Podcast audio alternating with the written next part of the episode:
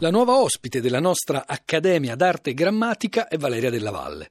Della Valle insegna linguistica italiana all'Università La Sapienza di Roma e ha diretto la terza ed ultima edizione del vocabolario della lingua italiana dell'Istituto dell'Enciclopedia Italiana Treccani. Coordina l'Osservatorio Neologico della Lingua Italiana del CNR insieme a Giovanni Adamo e sempre insieme a Giovanni Adamo ha curato il dizionario Neologismi, parole nuove dai giornali.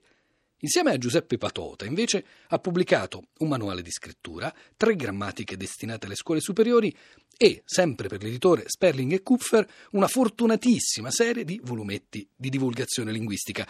Tra questi possiamo citare il Salvalingua, Viva la grammatica e poi l'ultimo, piuttosto che le cose da non dire, gli errori da non fare. Luca ci sollecita a dire qualcosa sul punto interrogativo presente nel titolo del film Indovina chi viene a Natale. E l'ascoltatore, che insomma lo nota con disappunto, ha ragione, perché in questo caso quel punto interrogativo non ci doveva essere. Indovina chi viene a Natale, seguito dal punto interrogativo in tutti i manifesti e nel titolo del film in generale. Ha ragione perché non si tratta di una frase interrogativa diretta che vorrebbe appunto eh, il punto interrogativo, ma semmai di una frase esclamativa, oppure si poteva mettere il titolo senza nessun segno di interpunzione. Eh, purtroppo il punto interrogativo era presente, se andiamo indietro nel tempo, e quindi questa potrebbe essere un po' una, eh, una scusante per il titolo attuale, era presente anche nel titolo italiano del famoso eh, film di Stanley Kramer, quell'Indovina chi viene a cena del 1967 che tra l'altro era stato, diciamo, maldestramente tradotto dall'inglese Guess Who is Coming to Dinner, dove per l'appunto, giustamente, eh, il punto interrogativo non c'era. Ecco, un uh, invito a eh, tradurre con più attenzione i titoli dei film e a non mettere eh, il punto interrogativo dove non deve essere. Giuliano scrive che ha ascoltato dal ministro, beh io direi in questo caso ministra, Beatrice Lorenzin, pronunciare la frase luminari che hanno dato lustri alla medicina e Giuliano osserva, direi un po' maliziosamente, che ovviamente eh, Lorenzin si riferiva agli anni di studio dedicati alla materia.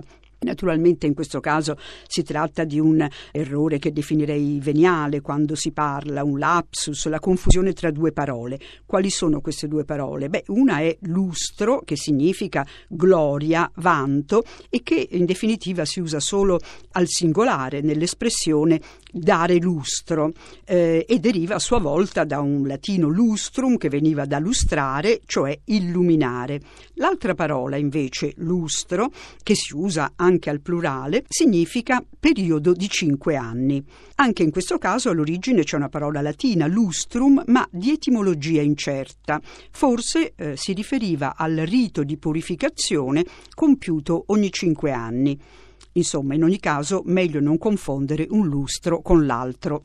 Vanda scrive che ha ascoltato alla radio un noto attore di prosa, e cioè Umberto Orsini, pronunciare la frase orizzontarsi nel panorama culturale. E ora devo però dire che Umberto Orsini, oltre a essere un grande attore di teatro, ha anche una ottima competenza della lingua italiana e infatti il verbo orizzontarsi, e cioè l'intransitivo pronominale del verbo orizzontare, è registrato da tutti i vocabolari della lingua italiana, eh, appunto col significato col quale l'ha usato Umberto Orsini, quindi il significato di orientarsi, raccapezzarsi. E mh, mm, aggiungo anche un'altra cosa, non si tratta di un uso recente come forse eh, Vanda eh, sospettava, tanto è vero che già Nicolotto Maseo lo registrò nel suo dizionario e il suo dizionario, eh, lo voglio ricordare, fu pubblicato tra il 1861 e il 1879.